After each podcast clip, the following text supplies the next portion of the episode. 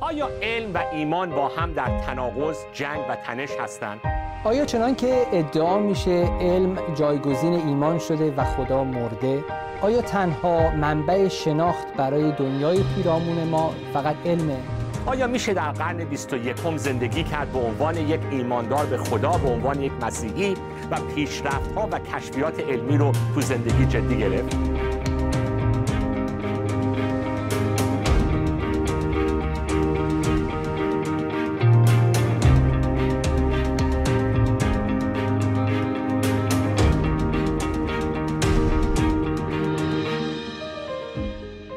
دوستان عزیز من ساسان توسلی هستم و به برنامه 19 همه علم و ایمان به شما ایزان خوش آمد میگم. امیدوارم که تالا برنامه های ما رو دنبال کرده باشید. با برادرم منصور برجی در استودیو خدمت شما هستیم. منصور جان خیلی ممنونم که اینجا هستی با من. خیلی ممنون. منم سلام و عرض دارم. هم خدمت شما هم بینندگان محترمی که این برنامه های ما رو دنبال کردن. این در واقع در این مجموعه ما یک بخشیش دنبال کردیم. روی کردهای مختلفی که در رابطه بین علم و دین بوده. و این جلسه فکر می‌کنم پنجم پنجممونه. حالا شما میگی آقا اینقدر نگو تو دوربین که پرحرفی داری می‌کنی ولی خب هم داریم پرحرفی می‌کنیم حالا شاید گاه گاهی ولی هم واقعا مبحث مبحث مهمیه و یه مقدار پیچیده است.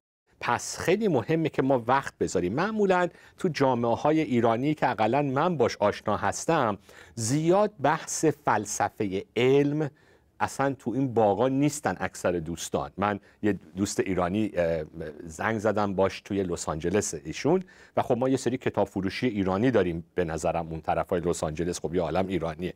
گفتم عزیزم واسه من لطفا برو این کتاب فروشی های ایرانی. ببین چه کتابای فارسی درباره علم و دین و علم و ایمان وجود داره. ایشون به چند تا کتابخونه سر زد یک کتاب نتونست پیدا کنه متاسفانه. حالا توی ایران می‌دونم چندین تا کتاب چاپ شده در این زمینه ولی به طور کلی شاید برای ایرانی این بحثا خیلی بحثای انتظایی میگیم. خیلی بحثای انتظایی ابسترکت باشه خیلی همچین ملموس نباشه. حالا بنده سعی می‌کنم با زبون بی زبونیم تا اونجایی که میشه با حرکت دست این رو ملموس کنم. ولی واقعا مهمه وقتی داریم صحبت اصلا علم و ایمان رو می‌کنیم که این مقدار به مسائل بنیادی علم نگاه بکنیم. اینقدر سرسری علم رو تعریف نکنیم واسه خودمون. که علم هرچی که تو لبراتوری و زیر میکروسکوپ و ایناست علم بقیهش همش خرافات و دین و مذهب و نمیم این حرف نه اینطوری نیست داستان. خیلی مسئله فلسفه دین بنیاد فکری علم که اصلا چطوری علم می‌تونه بنیاد فکری داشته باشه. مبحثیه که چند هفته توش هستیم. و همونطور که شما گفتید گفتیم روی کردهای مختلفی در رابطه با علم و ایمان علم و دین مسیحیت و علم. حالا می‌تونیم به طور دیگه مطرح بکنیم. به خصوص ما داریم الان هفته هاست که داریم اشاره می‌کنیم. من می‌خوام اینجا شما اون کتاب علم و دین ای ام باربر رو منصور جان نشون بدی. بله. چون کتاب یه کتابی که البته حالا به فارسیش خیلی اشاره نمی کنیم ولی ای ام باربر معرفی کن کتاب و بله. مترجم رو لطفاً. کتاب آقای این باربر یکی از کتاب های کلاسیک ایشون در همین زمین است که به همت آقای بهادین خورمشاهی ترجمه شده سالها پیش توسط مرکز نشر دانشگاهی. و خب موضوعات بسیار متفاوتی رو میگه. شما اینجا کتاب دیگه از ایشون رو معرفی کردید. کتابی که حالا تو این بحث های چند هفته من خیلی بهش اشاره کردم. تفاوت بین این کتاب و اون کتاب این, این فارسی که تو داری این کتاب قطور بله. انگلیسیش هست. کتاب Religion and Science Historical and Contemporary Issues. حالا این version کوچیکترش رو من خوندم. البته من اینو دارم ولی وقت نکردم بخونم. ولی version کوچیکتر این کتاب هست When Science Meets Religion. وقتی علم روبرو میشه با دین ایان باربر و پس ای ام باربر یکی از اون بنیادگذاران این بحث برخورد علم و دین هست که کلمه تایپولوژی یا شما کلمه روش شناسی, شناسی یا گونه شناسی و گفتیم که بله هیچ روش شناسی کامل نیست سیاسفی خط و مرزها سیاسفید نیست. با هم از هم کاملا جدا نیستن با هم خیلی بعضی وقتا نزدیکن به خصوص صحبت امروزمون رو. درست. ولی ما به چهار روش برخورد علم و دین هی اشاره کردیم و امروز تو روش چهارم هستیم. شما روش ها رو بگو منم با کارهای دستیم سعی می‌کنیم این رو ملموس کنیم. روش اولی که صحبت کردیم چی بله بود؟ روش هایی که اسم بردن اگه بخوایم ترجمه آقای باربر استفاده ترجمه بکنیم. چیزمون رو آها خیلی خوب. بله صحبت از تعارض تعارض علم و دین. تمایز تمایز علم و دین. گفتگو و آخریش هم اختلاط. اختلاط. گفتگو و بعد چهارمی اختلاط, اختلاط. شما به زبون ساده تر چی زبان گفتیم ساده تر که آقای مگراف استفاده می‌کنه اینکه آیا علم و دین رابطه مثل دشمن دارن؟ دشمن ما با دو تا مشت علم و دین بله. مثل دو تا دشمن با هم یا دارن مشت می‌زنن. هستن از یا هم با دیگه هم غریبه و مستقل و بی ربط هستن. آها. و یا اینکه با هم دوست هستند و در یک گفتگو. دوست و گفتگو. و یا اینکه شریک هستند و با همدیگه اه، شکل واحدی رو از حقیقت تشکیل بسیار. که بعد کلمه مکمل هم اشاره کردیم بله به فارسی بله, بله. این, این ترجمه این کتاب هستش که در واقع اینجا سه تا رو سه تا از این دیدگاه ها رو مطرح می‌کنه به جای چهار تا. چون واقعیتش کتاب عقل و اعتقاد دینی. عقل و اعتقاد دینی که اینجا از چهار تا نویسنده اسم مایکل پترسون ویلیام هاسکر بروس رایشنباخ و دیوید بازینجر بله. این این چهار نفر متها بیشتر چون به مباحث فلسفی در مورد علم می‌پردازه توی این کتاب هم در مورد رابطه علم و دین به این تایپ ها اشاره می‌کنه ولی تو سه تا مورد. این آخری رو مکمل اسم گذاری کرده که یه جورایی تکمیل کننده هم مثلا. حالا در این مورد باز بله پس گفت ب- یعنی منظور چیه؟ منظور اینه که علم و دین نه با هم دشمنن لزوما. نیازی داره دشمنی باشه بین علم و ایمان. نه اینا با هم کاملا بی ربطن. بالاخره هممون داریم تو یک هستی و واقعیت بله. زندگی می‌کنیم و داریم از ابعاد مختلف می‌خوایم این واقعیت رو کشف کنیم و توصیف کنیم. پس این دوتا به هم ربط دارن و ربطشون می‌تونه ربط سازنده ای باشه. حالا درسته در طول تاریخ چه تاریخ مسیحیت چه تاریخ اسلام بنیادهای دینی متاسفانه خیلی بر ضد علم بر ضد خیلی چیزهای دیگه حرکتهایی از خودشون نشون دادن. ولی صحبت الهیات رو داریم می‌کنیم که الهیات مسیحی حالا بنده الان با ادیان دیگه کاری نداریم تو این استودیومون تو این برنامه‌مون. ولی الهیات مسیحی صحبت اینه که آیا الهیات مسیحی می‌تونه گفتگوی سازنده رابطه سازنده ارتباط سازنده بین علم و دین برقرار کنه؟ که خب داریم این مسئله رو باز می‌کنیم. و ادامه میدیم. پس جلسه پیش صحبت گفتگوی سازنده رو کردیم مثال های آوردیم. دیگه نمی‌خوام تکرار کنم. امروز بریم توی صحبت اینتگریشن یا همکاری همکاری، شریک. بودن و چطوری میشه این دوتا با هم نزدیک بشن. می‌خوام ادامه بدیم صحبت رو. بله اینجا صحبت از این هستش که مثالی رو می‌زنن از اینکه برخی از مدافعان چنین روی کردی. مثلا به عنوان مثال مطرح می‌کنن که آیا میشه مدعیات الهیات رو ادعاهایی که الهیات می- میگه از بگیریم و اون چیزایی اون بخشش که مخصوصا در مورد جهان خارج جهان خارج از ماست و بعد اونها رو به کمک مشاهده مورد ارزیابی قرار بدیم. بعد که به این شکل اینها رو همه رو به موازات همدیگه بگذاریم یعنی علم و دین رو. برخی با نتایجی که از این یک چنین کاری به دست میاد زیاد موافق نیستن و ترجیح میدن به جای اینکه اینها رو به موازات همدیگه قرار بدن به یک شکل دیگه یا در امت... ببخشید امتداد هم قرار بدن اینها رو در موازات هم قرار بدن در لایه ها یا سطوح مختلفی. اوکی. پس یه همچین نگرش حالا اینجا به فلسفه اشاره می‌کنه به اسم فلسفه پویشی فکر می‌کنم همون پروگرسیو فلسفی باشه. که میگه دین را صرفا فرضیه علمی نمی‌داند که بخوایم به روش های علمی باش کار بکنیم بلکه به وحدت ارگانیک علم و دین تاکید می‌کنه و مدعیه که بین این دوتا رابطه تنگاتنگ برقراره اینو از همین کتاب استفاده می‌کنم این یک چند تعریفی داره بین علم و دین رابطه تنگاتنگ برقراره. تنگاتنگ و ارگانیکی وجود اوکی. داره حالا در این مورد باز بیشتر. میشکافیم توضیح میدیم از آقای دونالد مکی یک فیلسوف و دانشمند انگلیسی اسم می‌برن که عنوان مکمل بودن رو استفاده می‌کنه و در این مکمل بودن مواظب هستن که همون تاکید و همون تعریفی رو استفاده بکنن که خود ایشون استفاده کرده. اگر من سفر رو دوباره پیدا بکنم.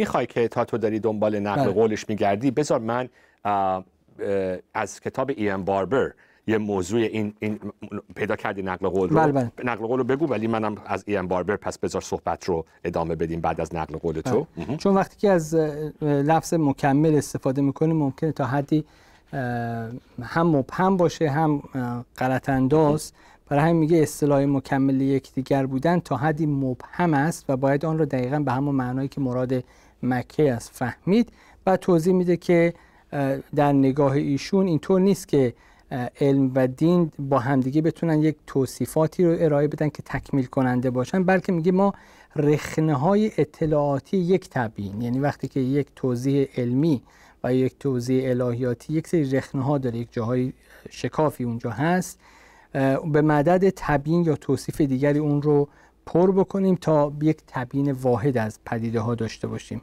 مثلا مثال می‌زنه در مورد نقشه کش یک ساختمان که شما ممکنه نقشه های مختلفی داشته باشید در یک نقشه سطوح مختلف ساختمان رو نشون بدید. در یک نقشه دیگه مثلا سیمکشی اون ساختمان رو توش نشون داده شده باشه. یه نقشه دیگه در مورد لوله کشی و اینها باشه.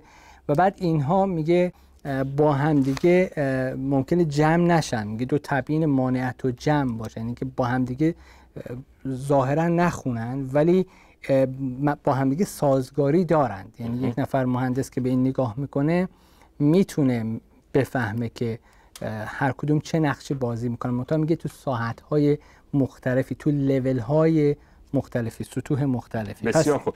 بفرمایید. همین موضوع مکمل بودن رو به این معنا می‌گیره که ممکنه توضیحات مختلفی باشه که در نهایت تکمیل کننده بسیار خوب. این خیلی یعنی این این واسه مثال قشنگ طبقه های مختلف یه ساختمون یا نقشه های مختلف از ابعاد مختلف یک ساختار شاید در ظاهر به هم نخوره ولی داریم در ولی با هم دیگه خیلی می‌تونه تکمیل بکنه توصیف یک واقعیتی رو.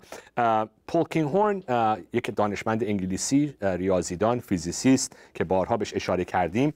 یه کتابی داره که خیلی کتاب کوچیک و قشنگی هستش تا حالا این کتاب رو معرفی نکردم فکر کنم. تیچه کتابش هست Science and Religion in Quest of Truth. علم و دین در جستجوی حقیقت. خودش میگم هم کشیش کلیسای اسخفی هست در انگلیس و هم یک ریاضیدان و فیزیکدان در دانشگاه کمبریج و صحبت اینه که هر دوشون دارن در جستجوی حقیقت هستند مکمل همدیگه هستند در حقیقت. و یک کتابی که من به نظرم بهش اشاره کردم Questions of Truth. سوالهای از حقیقت بگیم. سوالهایی از حقیقت حالا هرچی 51 جواب به سوالهایی درباره خدا علم و ایمان.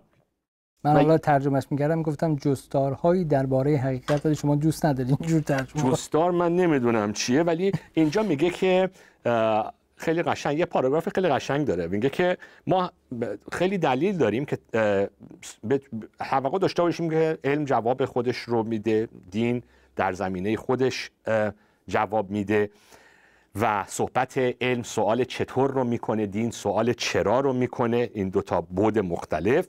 ولی میگه ولی باید یک ارتباطی بین این دوتا سوال ها باشه. مثلا میگه میگه اگر من بگم که من می‌خوام یک فنجون چای درست کنم و بعد من این قوری چای رو بذارم توی یخچال خب حرکت من توی یخچال گذاشتن داره یه مقدار ادعای منو که می‌خوام چای درست کنم رو داره زیر سوال می‌بره. این صحبت اینه که چه شواهدی هستش. میگه که پس این نوع سوال چطور و چرا درستی که دو تا ابزار دو تا روش مختلف جستجوی حقیقت هست ولی به همدیگه ربط دارن این دو تا سوال و بی ربط نیست. یه مثالی من بارها آوردم که مثلا وقتی میگی که چرا روی چرا داره آب میجوشه می‌تونی هم از نظر علمی صحبت ملکول آب و صحبت حرارت و انرژی رو بکنی چرا داره میجوشه هم می‌تونی بگی چون دارم آب داغ درست می‌کنم می‌خوام چای بخورم. هر دو جواب درسته. یکی صحبت اون هدف جوشش آب رو داره میگه یکی داره جواب سوال مکانیزم جوشیدن آب رو مطرح می‌کنه. پس این صحبت خیلی ساده و قشنگی بود که پولکینگ هورن انجام میده. یه کتاب دیگه ای که من نمی‌خوام وقت بره و این کتاب رو معرفی نکنم به این کتاب قبلا معرفی کرده بودیم توی درسایی. کتاب بسیار عالی هست. Not Just Science فقط نه تنها علم و زیرنویسش هست. Questions where Christian faith and natural science intersects. جا، جاهایی که ایمان مسیحی و علوم طبیعی با هم در تماس میان. در تماس میان و درباره فیزیک، شیمی، ریاضیات، محیط زیست، تکنولوژی و خیلی فصلهای خیلی زیادی این کتاب داره. دوازده تا فصل داره. دانشمندای مختلف این کتاب رو نوشتن و خیلی خیلی کتاب عالیه. یعنی ببین ما اینجا صحبت اشانتیونیه. باید اینو بگیم.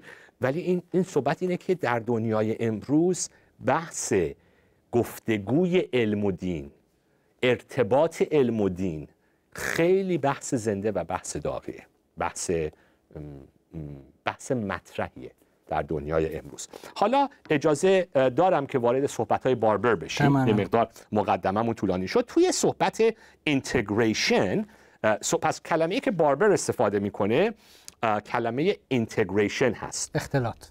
اختلاط. یعنی فقط صحبت دایالوگ نیست فقط وچه مشترک های متد علمی با متد الهیات نیست جلسه هفته پیش بلکه این دوتا صحبت های علمی و الهیاتی با هم اصلا در, آم... در... کلمه در آمیخته میگیم؟ در هم آمیخته در هم... اختلاط می... آره در هم آمیخته است در هم آمیخته است. مثلا بریم صحبت ملموس بکنیم. بله. مثلا اولین صحبتی که باربر مطرح می‌کنه یه فریز خیلی مهمی هم هست میگه natural theology. الهیات طبیعی. و یعنی و این خب خیلی ریشه عمیقی داره در تفکرات کلیسای کاتولیک به خصوص از نوشتهای توماس اکواینس و تا بیایم جلو امروزه. ولی یه صحبت خیلی مهم که آقا وقتی که به طبیعت نگاه می‌کنیم به خلقت نگاه می‌کنیم این خلقت چون جلسه پیشم گفتیم این خلقت خودش رو توجیه نمی‌کنه. که چرا این تو این هست اصلا چرا این هستی وجود داره و این نظم و ترتیب هستی خودش رو توجیه نمی‌کنه. پس این implication الهیاتی داره. implication که گفتین شما به فارسی چه کلماتی رو بگیم؟ می‌تونیم بگیم حالا تاثیرات یا تبعات تبعات بله. و تو یه کلمه یه کلمه دیگه هم حالا خیلی خوب. بله. یعنی تبعات الهیاتی داره. و یکی از و این صحبت ما رو می‌بره به صحبت دلالت های دلالت. بله. پس دلالت های الهیاتی تبعات الهیاتی داره وقتی که صحبت علم رو داریم می‌کنیم در طبیعت. مثلا میگم نه فقط هم طبیعت ها حتی در صحبت انسانشناسی روانشناسی و این نوع مسائل. مثلا یکی از صحبت هایی که باربر مطرح می‌کنه و ما تازه جل... از جلسه آینده واردش خواهیم شد. مسئله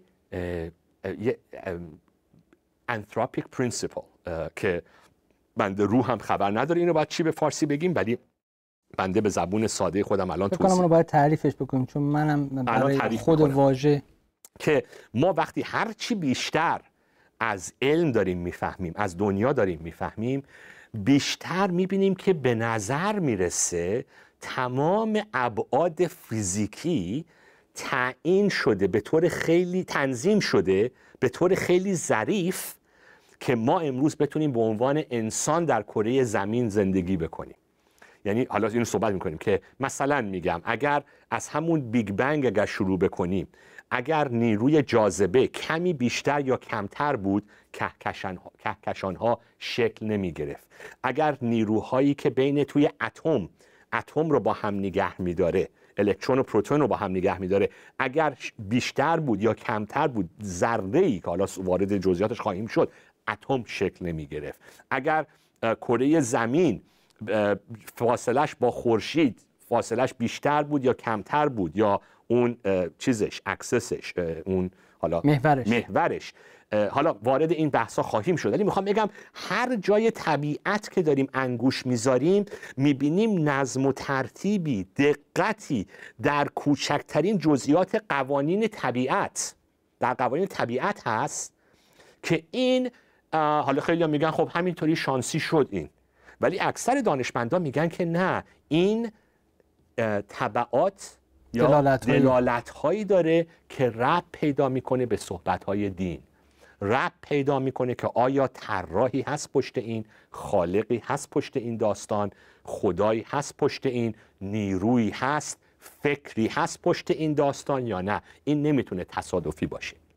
پس وقتی میگیم علم و دین با هم ربط پیدا می‌کنن این یکیش از اون مثال های خیلی ملموسه که بهش انگلیسی میگیم anthropic principle که به نظرم مثلا خب انثروپاس یونانی انسان هست اصل نمی‌خوام بگم انسان محور ولی اصلی که اصلی که میگیم که هستی تمام ابعاد هستی انگار انگار الان میگم انگار به نظر می‌رسه دست به دست دادن برای اینکه ما امروز اینجا باشیم و وجود داشته باشیم و آگاهی داشته باشیم فکر داشته باشیم بتونیم حقیقت رو درک کنیم. یه جمله خیلی خوبی که در این واضح یا گویایی که در این رابطه من خوندم میگه که این دنیای قابل مشاهده طوری انگار هماهنگ شده تنظیم شده که وجود یک مشاهدهگر رو امکان پذیر می‌کنه. یعنی اینکه دنیا همه چیش انگار طوری هماهنگ و تنظیم شده که وجود انسان رو حیات رو به صورت کلی امکان پذیر می‌کنه. آره. که یه مقدار اگه این به هم بخوره دقیقا. و بعد حالا من چون مطالب دیگه ای دارم نمی‌خوام این چون میگم از جلسه آینده وارد این صحبت میشیم که خود علم کیهان شناسی خود همین دیدگاهی که اقلا دانشمندان امروز خیلیاشون این رو به عنوان یکی از برترین داده های علمی قبول دارن این بیگ بنگ آغاز خلقت حالا میگم تئوری دیگه هم هست وارد صحبت خواهیم شد. ولی حتی وجود حتی اگر بیگ بنگ تصور بیگ بنگ برای خیلی دانشمندایی که حتی شاید باور به خدا نداشته باشن میگن علت این پشت این داستان باید یه چیزی شاید باشه. پس می‌خوام بگم علم و ایمان اینجا با هم ارتباط پیدا می‌کنن. مثالی میاره از physicist مشهور به نام فریمن دایسون میگه که ایان باربر نقل قول رو می‌کنه. دایسون این رو میگه که میگه من از هستی به این نتیجه می‌رسم که این نمی‌تونه تصادف فیزیک فقط باشه که اینجا الان جایی باشه که کره زمین محیطی باشه که انسانها اون رو به عنوان خونهشون باش توش باشن. میگه به عنوان یک دانشمند من من ادعا ندارم که این هستی مثل یک ساختمون ثابت کننده آرشیتکت ساختمون یا وجود خداست. نمیگم خدا رو ثابت می‌کنه ولی میگم که داده های علمی که ما بهش رسیدیم تطبیق داره با دیدگاهی که میگه یک فکری باید توی این هستی باشه که این هستی رو اینطوری شکل داده. یعنی هنوز خیلی از دانشمندان نمیگن ما به خدا ایمان داریم.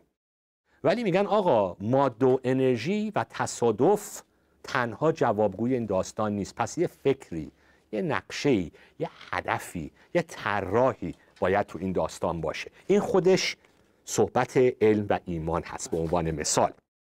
و این, این یکی.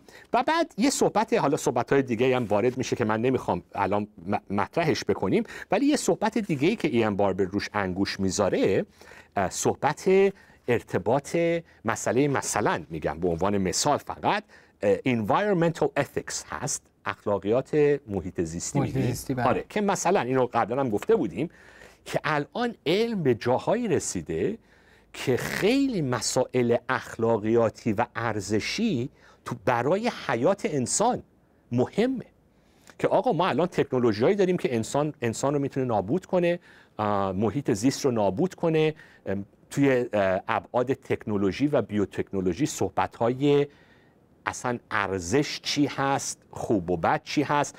چون می‌تونیم یه کار انجام بدیم تونستنش آیا توجیه می‌کنه انجام دادنش رو؟ یا باید جلوی خودمون رو بگیریم به خاطر حفظ ارزش انسانی؟ خود علم حرفی نداره درباره ارزش بزنه. خود علم حرفی نداره درباره استفاده درست از تکنولوژی بزنه. پس دوباره این یکی از اون هیتاهایی هستش که علم و ایمان اختلاط با هم پیدا می‌کنن. اختلاط خیلی مهم پیدا می‌کنن. خودت می‌خوای توضیح دیگه بدیم در زمینه دیگه؟ یکی دیگه هم از این موضوعات مسئله کلا نظارت بر طبیعت هست. که برحال مباحثی که امروزه خیلی مطرح این که نحوه بهره برداری از منابع طبیعی که علم برای نتیجه دستاوردهای علمیه و ما هم داریم با شدت و عدت بیشتری ازشون برداشت می‌کنیم استفاده می‌کنیم. بله. در اینکه آیا نحوه استفاده ما از یک چنین منابعی سازنده است یا نه خب به همونطور که گفتیم بحث‌های ارزشی و اخلاقی روی اینجور موضوعات در حیطه علمی نیست. اینجاست که یک بصیرت یک نگاه دینی می‌تونه کمک بکنه. بله. و میگم ما اینو چون چندین بار مثال آوردیم امیدوارم سوء تفاهم نشه که پس آقایون شما فقط دارید هی به اخلاقیات و این چیزا می‌رسید. واقعا مثال های زیادی هست. تو خود این کتاب ای باربر تمام این چهار پنج جلسه ای که بنده و شما تو تلویزیون داریم گپ می‌زنیم فقط فصل مقدمه بقیه این کتابه. خود باربر بعد وارد چه صحبتهایی میشه؟ وارد صحبت کیهان شناسی میشه. وارد صحبت فیزیک کوانتوم میشه وارد صحبت تکامل میشه وارد صحبت نوروساینس و ذات انسانی. نوروساینس نمی‌دونم به فارسی چی میگیم به نظرم اکثرا بدونن دیگه. علم علم مغز مثلا. مغز شناسی میگیم فکر شناسی میگیم و بعد خدا و طبیعت. یعنی می‌خوام بگم که مثلا همین موضوع نوروساینس الان خیلی هستن به اسم به خاطر فرضیه هایی که از نوروساینس دارن که آقا ملکول های مغز ما و ارتباط م... چیزی پیدا کردی واسش فارسی یا نه؟ فکر می‌کنم میشه علوم عصبی حالا نمی‌دونم نه نه نه, نه بیشتر از این علوم... ولی نوروساینس الان خیلی مثلا میگن که انسان آزادی نداره. آزادی فقط یک شب شبهه میگیم. It's an illusion. یک وهمه وهمه بله. یک وهمه و هر تصمیمی که انسان می‌گیره به خاطر ارتباطات سلول های مغزه و انسان مثل یک ماشین میمونه و هیچ آزادی و هیچ فکر واقعی مثلا نه فکر نه همین آزادی نداره. خب اینجا صحبت این که آیا انسان آزادی داره یا نه این ماورای صحبت علمیه. اینجاست که باید نوروساینس و الهیات و ایمان با همدیگه حرف دارن بزنن. مثال های زیادی هست از کوانتوم فیزیک که مثلا این, این مثال رو مگرث میاره وقتمون هم داره تموم میشه ولی می‌خوام اینو فقط خیلی سریع اشانتیونی بگم. مثلا وقتی در فیزیک کوانتوم انسان به این واقعیت برخورد می‌کنه که آقا اصلا یکی از چیزهایی که توی قرن بیستم خیلی مطرح شد که چطوری نور هم خصوصیات موجوار از خودش نشون میده wave ویو ویو افکت و هم پارتیکل ذره میشه. ذرات بله. هم امواج هم ذرات. هم هم خصوصی رفتار مثل یک موج و رفتار مثل یک ذره. این دوتا با هم تناقض داره اصلا رفتاری. چطوری الکترون می‌تونه هر دوشو نشون بده تو رفتارش تو آزمایش ها تو لابراتوری پس این ویو پارتیکل دوالتی مثل یه پارادوکسه که ولی بعد در علم کوانتوم اینا با هم جمع میشه. مگرت به عنوان مثال میگه که ما همین پارادوکس ها رو در الهیات مسیحی که در عیسی مسیح الهیات مسیحی میگه در مسیح ذات انسانی و ذات الهی هر دوش با هم در یکی جمع شده مثل اون ویو پارتیکل دوالتی میمونه. به عنوان یعنی منظورم از این حرف چیه؟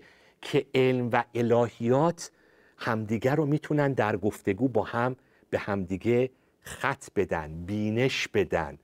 کمک بکنن سازنده باشن با همدیگه سر و کار داشته باشن. حالا چه؟ تو جنبه های انتظایی ابسترکت فکری چه توی جنبه های اخلاقی محیط زیست ارزش انسانی. پس تمام این صحبت ها صحبت هایی که در رابطه با علم و دین میشه. وقت ما دیگه توی این برنامه تموم شده.